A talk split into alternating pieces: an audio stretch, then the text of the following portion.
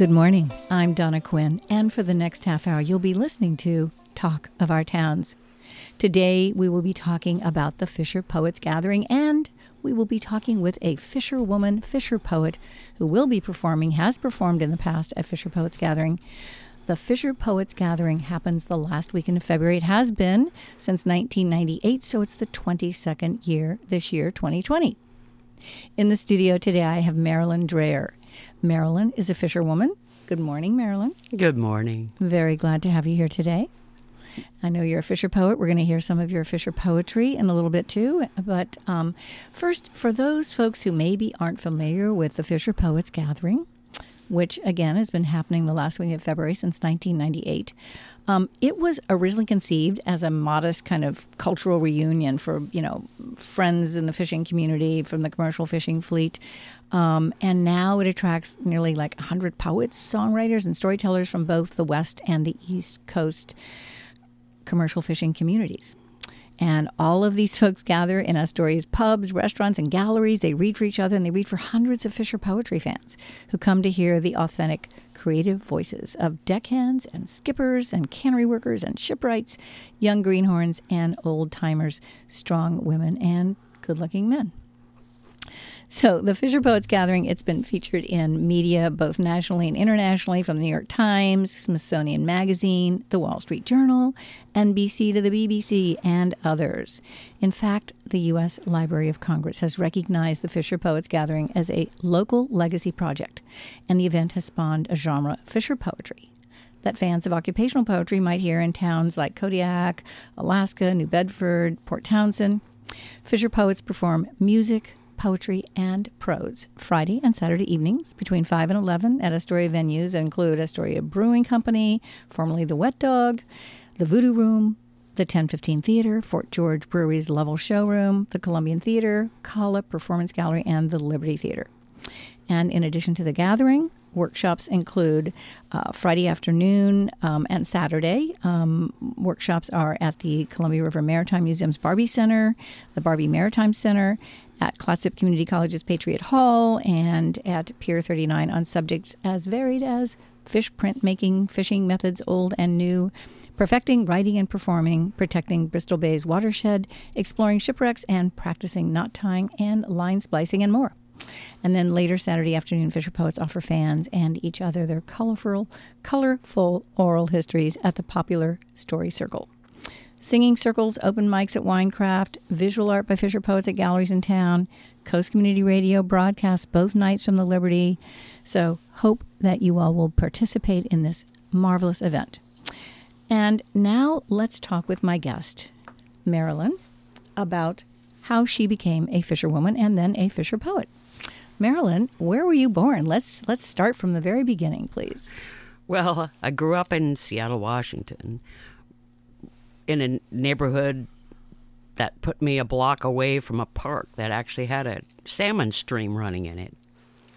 And so I was exposed to salmon as a young girl and it was one of those paths that we used to bicycle down and we'd see the splashing salmon and then every fall they'd have a fishing opening in Lake Washington and the guys would be seining right off our beach house at the Mount Baker Park Explain seining for people who don't know the word. Okay, seining is a two boat special. It's a larger vessel that has uh, generally a block or a drum that they bring the net up through, and it has a skiff that pulls the end of the net to make a circle.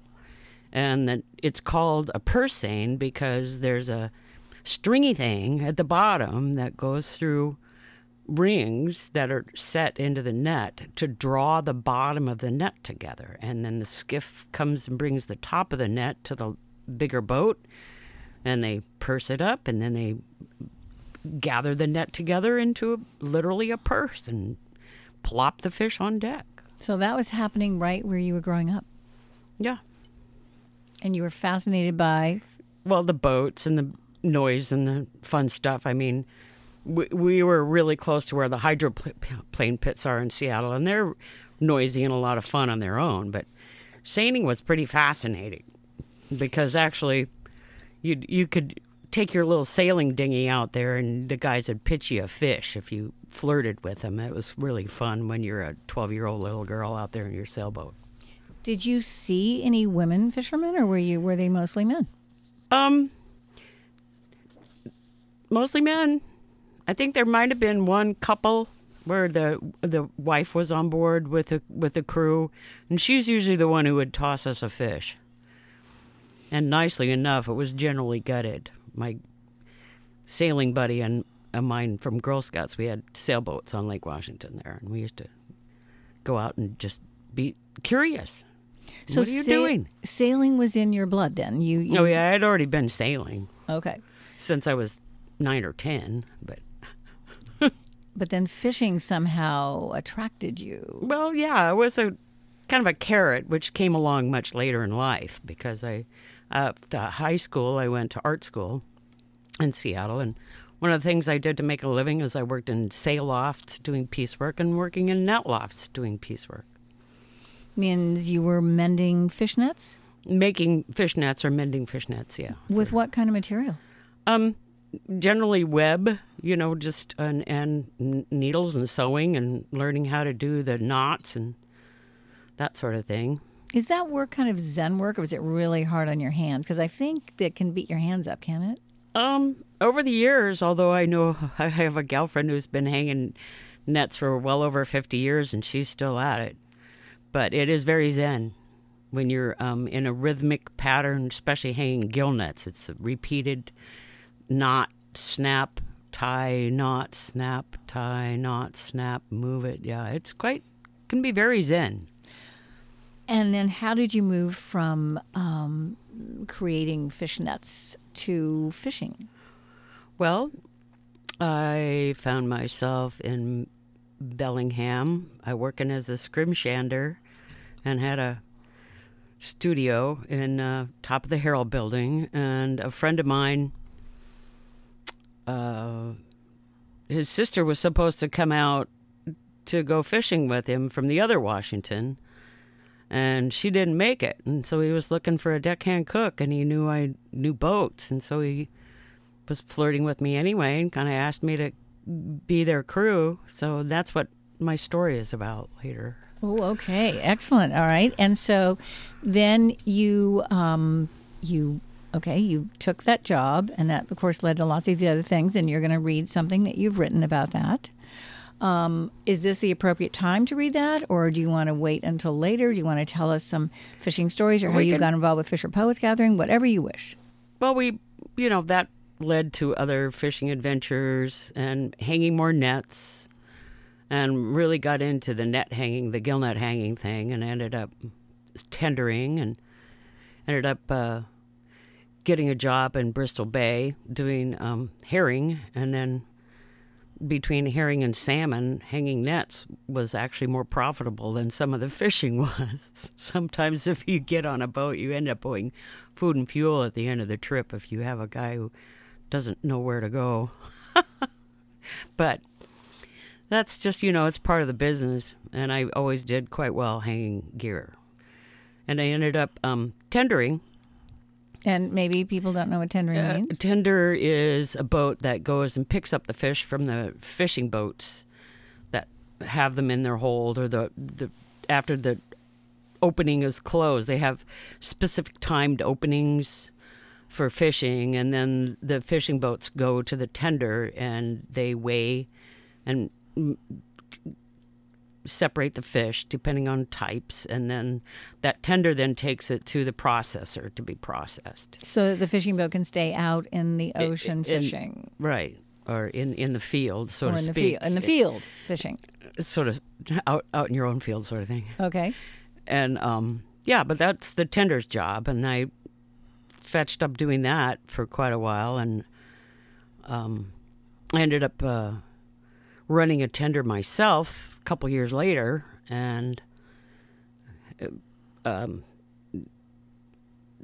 just as a sideline, when we weren't uh, when they were fishing and we weren't tendering, I would take a pilot from a processor to a tramper tramp steamer, and they would bring the tramp ship, which is like a cargo ship, like you get coming in out of here all the time. But they're usually only two and three hatchers that, that can get into sh- smaller, shallow areas. And at that point, I'd already been doing some tugboat work and meet off season and that sort of thing. And the um, pilots approached me that fall when I was at the Fish Expo in Seattle with the Women's Maritime Association group. We used to always have a booth there. That's another whole story. But they approached me to help them do a pilot boat. So they wanted me to be a crew on a pilot boat for them. And that ended up being the first pilot boat on Western Alaska in the early 80s. And uh, it was the Lodestar, and it went on from there. It sounds like you loved it almost right away. Oh yeah, I had already gotten a, a minor license at that point. It was a small hundred ton license, and um, I actually worked on getting my merchant marine documents and stuff because I had worked on tugboats. You were required to have merchant marine documents. And again, the training that you had for this, or other women in the field, how did that work? Oh well, it it was interesting because when I was tendering, I would um, I'd moved to Alaska at that point, and I came down to take some classes at the school in Ballard on refrigeration and engineering aspects of it because I was going to be running a tender that had old style refrigeration ammonia system and I it kind of scared me and so I wanted to learn about it and so I came down to Seattle and stayed with my parents and went to school for 3 months to take these courses in engineering and stuff so I had more confidence running the boat. And that's just kind of step by step. Was it uh, well? People think fishing and running a tender that's it's hard work, and it's uh, and when the fish are running, you're working all the time. Yeah, you don't you don't get um, you don't get an eight hour workday. No, you're especially if you're um, running a tender, you are going back and forth. And your only time off basically is when the fleet is fishing. You get a couple you know, you few hours downtime once you make it back to the grounds from the the processor. Were people helpful to you uh, along the way? Um, yes and no. It's it's always been a, you know it was definitely a challenge back then, but as a woman, I find you were more of a novelty back then, and if you proved your salt, so to speak, they gave you the respect. You you had to earn it, but they gave it to you. What did you love the most about it? I'm an adventure junkie. and being in the wild and the and the um, being so close to nature, being you know, bashing your way through the ice, going from Togiak to Norton Sound and hanging out on Unalakleet, able to go up the Shaktoolik River and do some fly fishing for char where the guys are all fishing, and I can go do my fly fishing. I, I was having a good time. Were you creating art at this point as well? Oh yes. Oh yes, I had um, a gallery in Dutch Harbor that sold a lot of my pieces, and one in Anchorage. And when did you retire from this? Because now you're a fisher poet and you were a fisherwoman or involved in, in well, let's talk about the women in the maritime industry a little bit because there was an organization that you were part of. Yes, we're um, kind of loosely formed organization that actually formed an organization in 1980 and it's still loosely organized because most people especially women that are offshore don't you know they're you're in port when you're in port, and when you're not in port, you're not in port. That's a deep sea life that a lot of gals lead. But there are quite a few fisherwomen who were some of the originators too, and Mossness being a notable one. And Jackie Goodser, who just passed over this year, she was another one of the originals. And um, we for, had a loosely formed association so we could mentor each other and give each other pointers and buck up and tell we have lovely stories about uh, there was a bartender at the bar at Fisherman's Terminal before it was modernized. Um, and his name was Chick. And you would, if you wanted a fishing job, you'd go and talk to Chick and you'd say, okay, yada yada, on such and such boat. Uh, wants me to be crew, and what's he like? Let me know. And, and Thursday afternoon, girls' happy hour between two and four, he would let you know whether this guy had a reputation or not. And it was a really, you know, we had quite of a little click of our own backdoor kind of thing, ways to figure out who was worth um, going fishing with and who wasn't. Oh, well, that's good. We need inside information sometimes like that. if you've just tuned in, you're listening to Talk of Our Towns. I'm your host, Donna Quinn, and today I'm talking with Marilyn Dreher. Marilyn is a fisherwoman. Um, she actually just retired. Well, we'll talk about that in a minute. Um, and she's a fisher poet. She'll be performing at the Fisher Poets Gathering. Um, when did you stop fishing or being involved with the maritime industry full time? Well, I went. Um, I did a lot of in I lived in Seward, Alaska, and I did the pilot boat business, and it was the pilot boat service was bought by several different corporations over the year, and I went with a service. so I had a dive and salvage outfit I worked with, and I worked on research boats, and I did tug runs and did yacht deliveries and sailboat adventures across the oceans, even to Russia.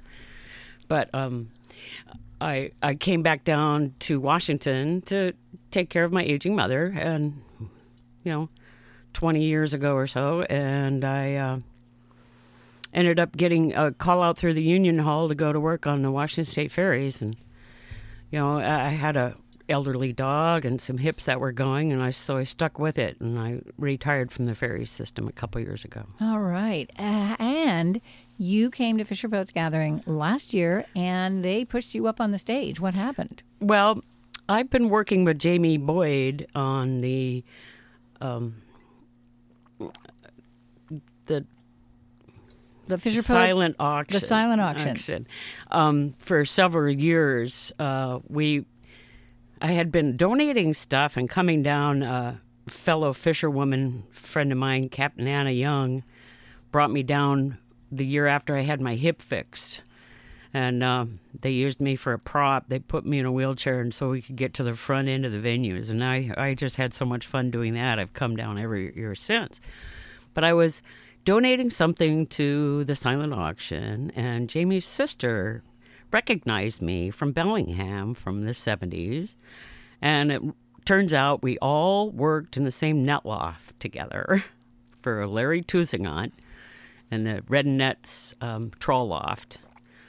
And so we had, um, it's been fun ever since, and I've come and volunteered with Jamie, and I was working on the setup last year, and they were missing a performer, couldn't make it, so all the girls, the three sisters, and another friend from Bellingham all pointed at me and went, Marilyn, I'll do it. And I go, oh no. Okay. So I so, became a storyteller. All right. Marilyn became a storyteller. Well, let's hear a story, Marilyn. Okay. This is the one I told last year, and it was a short notice story, but it's kind of fun. This is a Boldt decision, summer of 77. Uh, Judge Boldt made a decision to allow the native peoples of have 50% of the commercial catch. And it rattled some of the people a lot. One of them, uh, which was this character Warren Hanson, who owned the boat I was working on. Okay, Boldt decision summer 77, or one of the best birthdays of my life. Working on the Justice, one of Warren Hanson's boats, old wooden block seiner fishing out of Blaine, Washington with Peter Green and crew. A block seiner is the type of seiner that works smaller areas and they use block which so the net goes up out of the water through a large block and then down on the deck as opposed to a drum seiner which is Canadian style or old Puget Sound style where they have a big drum on deck and wheel it up. Anyway, Peter's sister was to come out from the other Washington to cook, but met someone on the train who was more interested, more interesting than a brother, so she didn't make it. So I was given the opportunity to go fishing three or four days a week in the daytime so I could keep working in my studio on top of the Herald building in Bellingham. Why not? What a summer. Of course, I got to cook, but also knew how to turn a wrench. My dad had given me my first set of sockets for my 16th birthday, much to my mother's chagrin. Showed me how to use them too. This was diesel mechanics, hydraulics network, and wooden boat re- patching crash course. Toward the end of August, the infamous Warren Hansen, also running for Congress and looking for publicity, hello news choppers, was out in Friday Harbor protesting Judge Boldt's decision with a contingency of followers and their fishing boats seining the ferry. Pete and crew had been working on a refit of a Marco steel skiff and were busy putting an old engine in our vintage plywood one, while I was putting a long tapered end in a net. Looking at the weather for an excuse, high pressure in the northeasters that form the lumps in the Straits of Georgia, Pete said, No, not going there with this old wood seiner. Besides, the Adams River run was due at any moment. It's a fishing run notorious out of the Fraser River area in Canada that is full of beautiful blue salmon. So there we are the next day at Point Roberts on my birthday, the only block boat with a newly tapered end, beach setting when they hit. What a scene! Bluebacks as far as you could see. Perched the first set and deck loaded. Dry scow tender came to us. Slid in for set number two, and the orcas showed up. Hundreds of them. Yep, used to be more than two pods in the sound. They probably came down from Canada and outside too. They knew when the big runs hit. I had the pleasure of being skiff man that day. My birthday present, thanks, Pete. He's pushing me further into the beach, stretching out that long tapered end as the orcas are running through the sets on the drum boats, five sets out, clear to the Canadian line. I'm pushing that skiff harder down the beach, hanging on for dear life, wood chips flying, watching as those bluebacks just circle around and down the taper and into the set. Now that was a round haul. What a blessing our tender was right there because we had more fish in that one set than we had all summer. It was a beautiful, all bright blueback sockeye. Not a slimy to be found, no red jellies, just a really beat up old skiff. Its last run, that was. Herman was given a proper Viking burial that weekend. We'll always remember Pete, the Chesapeake Bay boy, for his fishing instinct and giving me the best paid birthday of my life. All right. So that's what you read when you were just uh, kind of forced onto the stage last year, and now you have a poem that you uh, are going to read uh, this year. I think. Well, th- this was this was a poem that I did. Uh, you know, that's that was 1977 when I was fishing, and the year I retired, 2017 was a murder of crows from out of the sky, cross pilot house windows flying by, gleanings off the beach, a mere glint in their eye. Oh, mollusks, where do you hide on the outgoing tide? All right. That's from a f- pilot house I used to work in at 65 feet above the water. and so we got a good view of everything going on. Were there times when you were afraid? Oh, yeah. And Oh, yeah. what did you do about that? Where were some of those experiences like, and how did you comfort yourself? Because especially as a woman, sometimes, you know, maybe you had to think you had to be, I don't know, a different way because you're with all the guys somehow. Oh yeah, you have to have to have your share of bravado. You can't let them see you puking in the corner if you're still getting familiar with the roll of a boat. But um, yeah, there's there's been some times where uh, I've earned my gray hairs.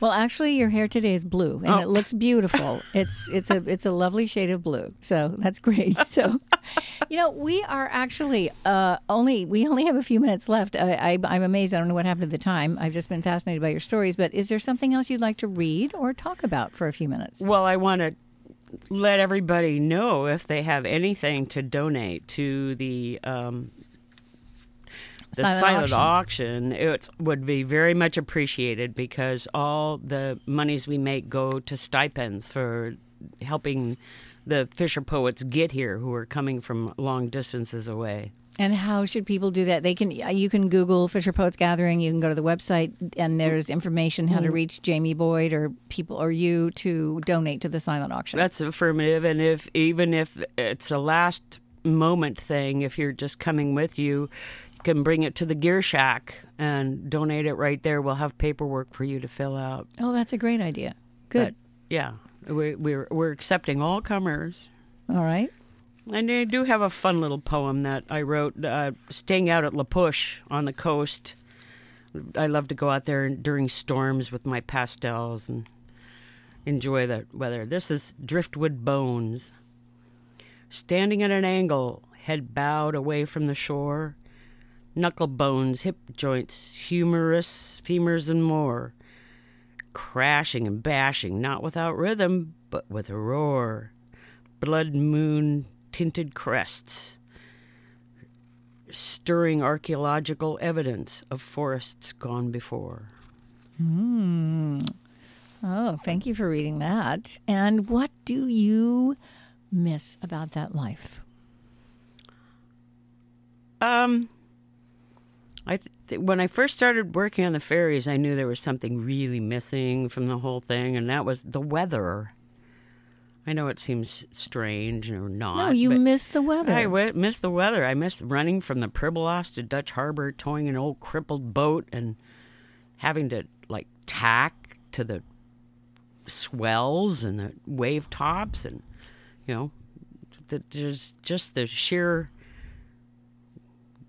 girl water junkie, I guess. Yeah, right. No, with the elements, really Yeah. being right there, a front row seat, and interacting with Right. you know the natural world in that way. Having to watch the barometer and know what the isobar chart says. You know, that's a funny thing that you don't do that anymore, but I still find adventure. Uh, I I would think that's in your genes. That's in your DNA for sure. Um, thank you so much for being here today, Marilyn. Really appreciate you making time. Thank you for having me. I appreciate it. And You- support the fishermen. Support the commercial fishermen. Support Fisher Poets Gathering. And again, you can find out more information if you go to the Fisher Poets Gathering uh, website. And there is also a way for you to volunteer. And again, a call out for those silent auction items.